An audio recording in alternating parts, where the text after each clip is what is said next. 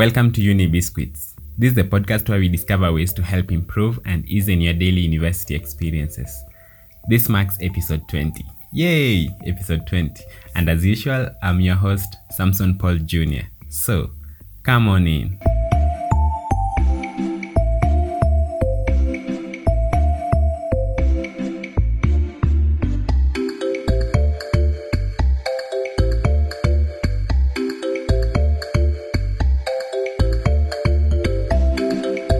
Having experienced high levels of anxiety and perfectionism, we found that there are few things that particularly help. And these are the tips that we'd like to pass on to you for this episode to help you keep cool and collected during the deadline seasons. So we hope you find this useful. So without further ado, welcome. And hey, you really look lovely. Just put on the smile.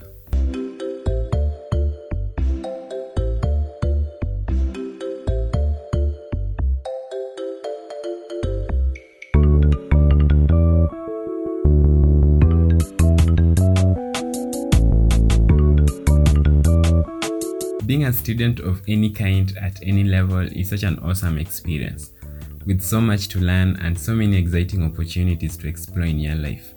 But that being said, it can also be incredibly stressful and difficult in finding a balance between your workload, your life, and also ensuring that there is some time set aside for you just to be yourself. In wake of all this, it's even more difficult to remember that first and foremost, students are human beings and that health and well being always comes first. This doesn't mean not working hard, it simply means that knowing when to ask for help and finding out what is the best route to take. It's all about learning to pace yourself and when to say no if things are getting too much. Now, for today's tips, we've grouped them into four different blocks. So, for each block, I'll just tell you what the tip is and then, of course, give a bit of an exploration on each tip just to help you understand deeper how we mean this tip or rather how it can help you. Let's just get into it without further ado. The first one pace yourself, create some routine and time blocks. Now, this may seem a glaringly obvious concept but you'd be surprised by how often myself and you know my fellow classmates have ended up spending hours upon hours in the library because it seemed to be the only way to get things done. But that simply isn't true. Just like in a chess game there is simply no singular route to success and it's all about your own journey. You are getting graded on your own approach as much as you are getting graded on your final assignments do bear this in mind Pacing yourself usually means starting relatively early, so then you can work at whatever speed that feels right for you. Personally, I found that using the early weeks to get some research in place is always to my advantage, as then later, when I find myself procrastinating and a little bit nervous, there is material ready for me to fall back on. Also, finding the right environment to work is quite essential. That was never the library for me.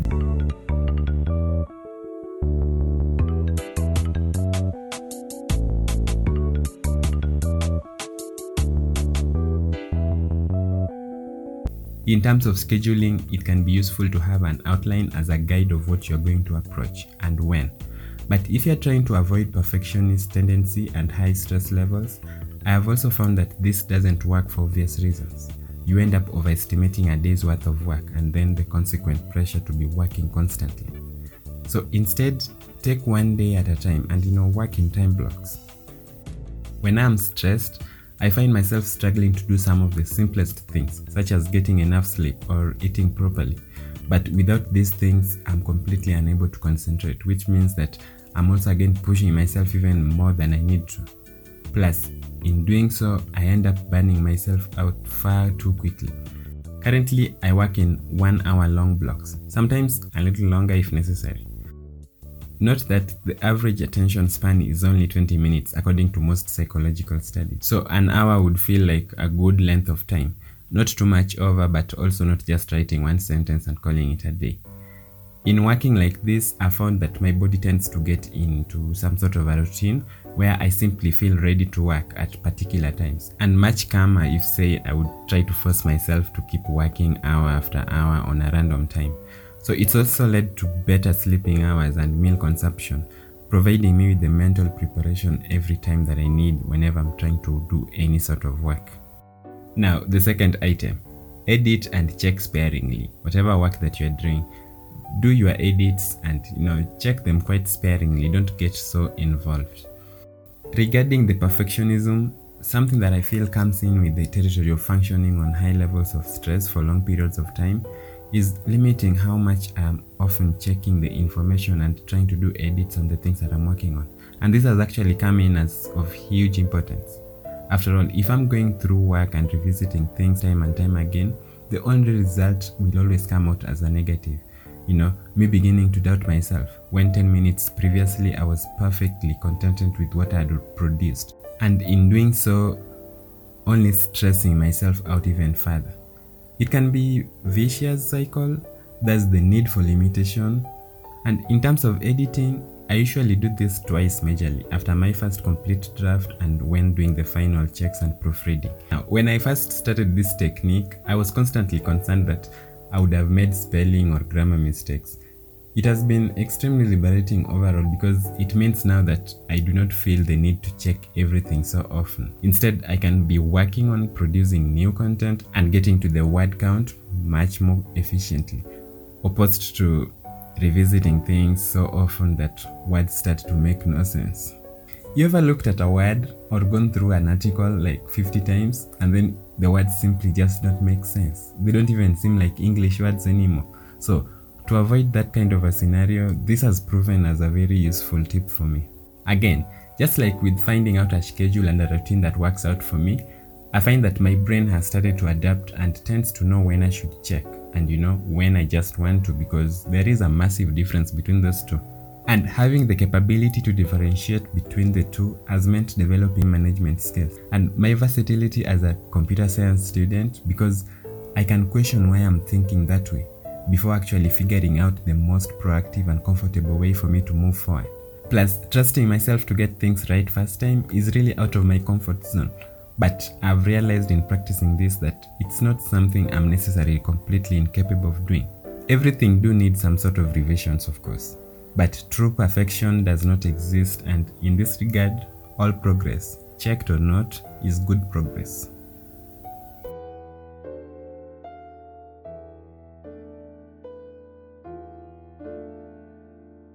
And now it's time for our music segment. This is our way of like making you feel a bit positive about yourself or just helping you evaluate the things that we've discussed on the first segment of this podcast. And here is our music segment. In a world where nothing is certain, only music can help you to find the right way. Way you should follow today. This way will take you to the best genres of music from around the world.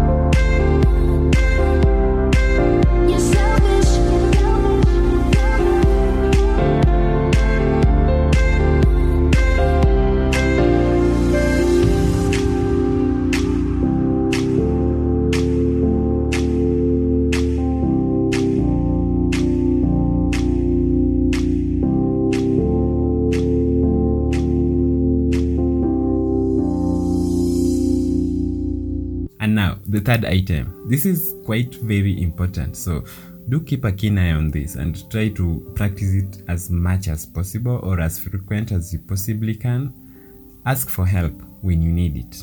This is where stress and perfectionism really cling together. Basically, when you're feeling wound up and overwhelmed by everything that is currently going on in your life, it's like wearing a pair of blinkers and suddenly you are blind. You're blind to the fact that other people are most likely also struggling too, and you begin to think yourself far behind, beyond help, and already at the point of failure. When most of the time you worry like this, especially so early, is a sign that you are definitely none of these things, and thus it can be very difficult to ask for help. This is something that, even personally, is one of the challenges that I still combat on a regular basis, even today. But I do try to remind myself that it's quite better to ask for help sooner rather than later. And in the case that I'm personally anxious about asking for advice, then I make sure that whoever I'm talking to about this, I ensure that I tell them about my status. Beside honesty being the best policy, talking to someone also really helps. And in being open with those with the ability to actually help you, are far more likely to make the sort of progress you'd like. It's never too late to ask for help supported by the examples of exemptional or mitigating circumstance and the fact that we learn best through our own mistakes. Do note that the bravest thing to do is to ask for help as when you need it, whether it's simply asking for extra time or simply needing someone to read over your work to confirm for you that it really isn't just a lot of nonsense. For example, for me, I have found that booking regular tutorials with my tutor makes it much easier to tackle these problems of not knowing when to seek out help Plus, if I'm ever feeling a bit desperate for assistance, like I have been swept overboard, then it's already alright because the support is in place. Plus, my family and friends are so wonderful and quite supportive. They are always there to talk to me, day or night, should I need them.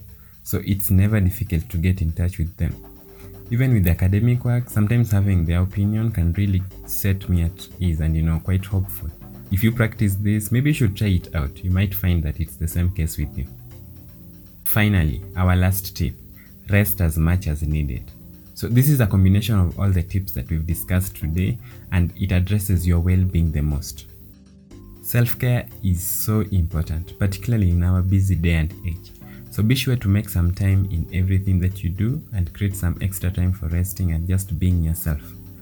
As I said, my body has gotten into a routine now where things are like a little bit calmer regarding when I work, how long I work for, and how often I resort to checking things. So this is because for everything I get done, I treat myself to some something quite fun and relaxing. Through this technique, though it might sound a bit silly at first, I have found so much comfort and freedom. This is how it works out. I get an hour of work, and for each hour of work that I do successfully, I get a reward for that. And the reward can be anything, so long as it's fun. And that's one rule. For instance, I can choose to read the next chapter on the novel that I am currently reading, or practice playing the violin, or I can choose to walk the dog whilst drinking like a bottle of soda, you know, getting a little bit cheeky. So these things really make my day and make me feel a bit happier than usual. Opposed to stress and worry about the crouching deadlines, I feel those spare minutes when my brain is racing with things that matter to me. Of course, this you might find not being easy at first, but it all comes down to you know, time and practice.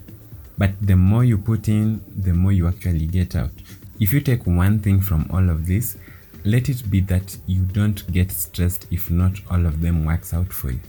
Remember, these are just tips and they work for me because they are my own. They've come out from my own experience. And me sharing this with you is just to like, you know, show you a tip.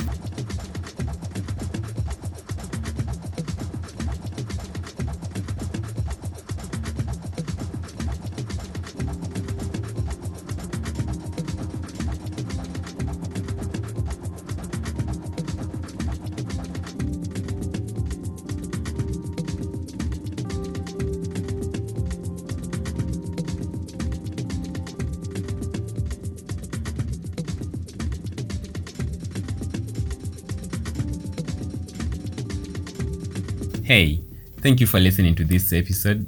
If you got to this end, we really do appreciate your support. Kindly do remember to share this with your friends or anyone else whom you know who would love this type of context. And just generally, it would be of great help if you shared this with all your friends. So then, at least by the end of the day, so many people get to learn about these items that you're tackling, especially for this series. This is very, very important for these podcasts. And once everyone gets to understand and gets the picture of this, we do believe that you know the campus setup would be much, much more inclusive. And just imagine if all the every every member of our current generation gets to you know understand this and be open to new cultures and you know the differential aspect of humanity think about our next generation and you know what impact will it have and how better will the world be so it takes small steps like you sharing this with your friend just that tiny aspect of it and by doing that i wish you knew how much support you're actually giving the podcast so please do share this with your friends just share it with them. Maybe they like it. They don't necessarily need to tell you that they like podcasts. Just share it with them. Maybe they like it at the end of the day. So thank you for your support. And hey, as always, you are doing good. So keep doing that.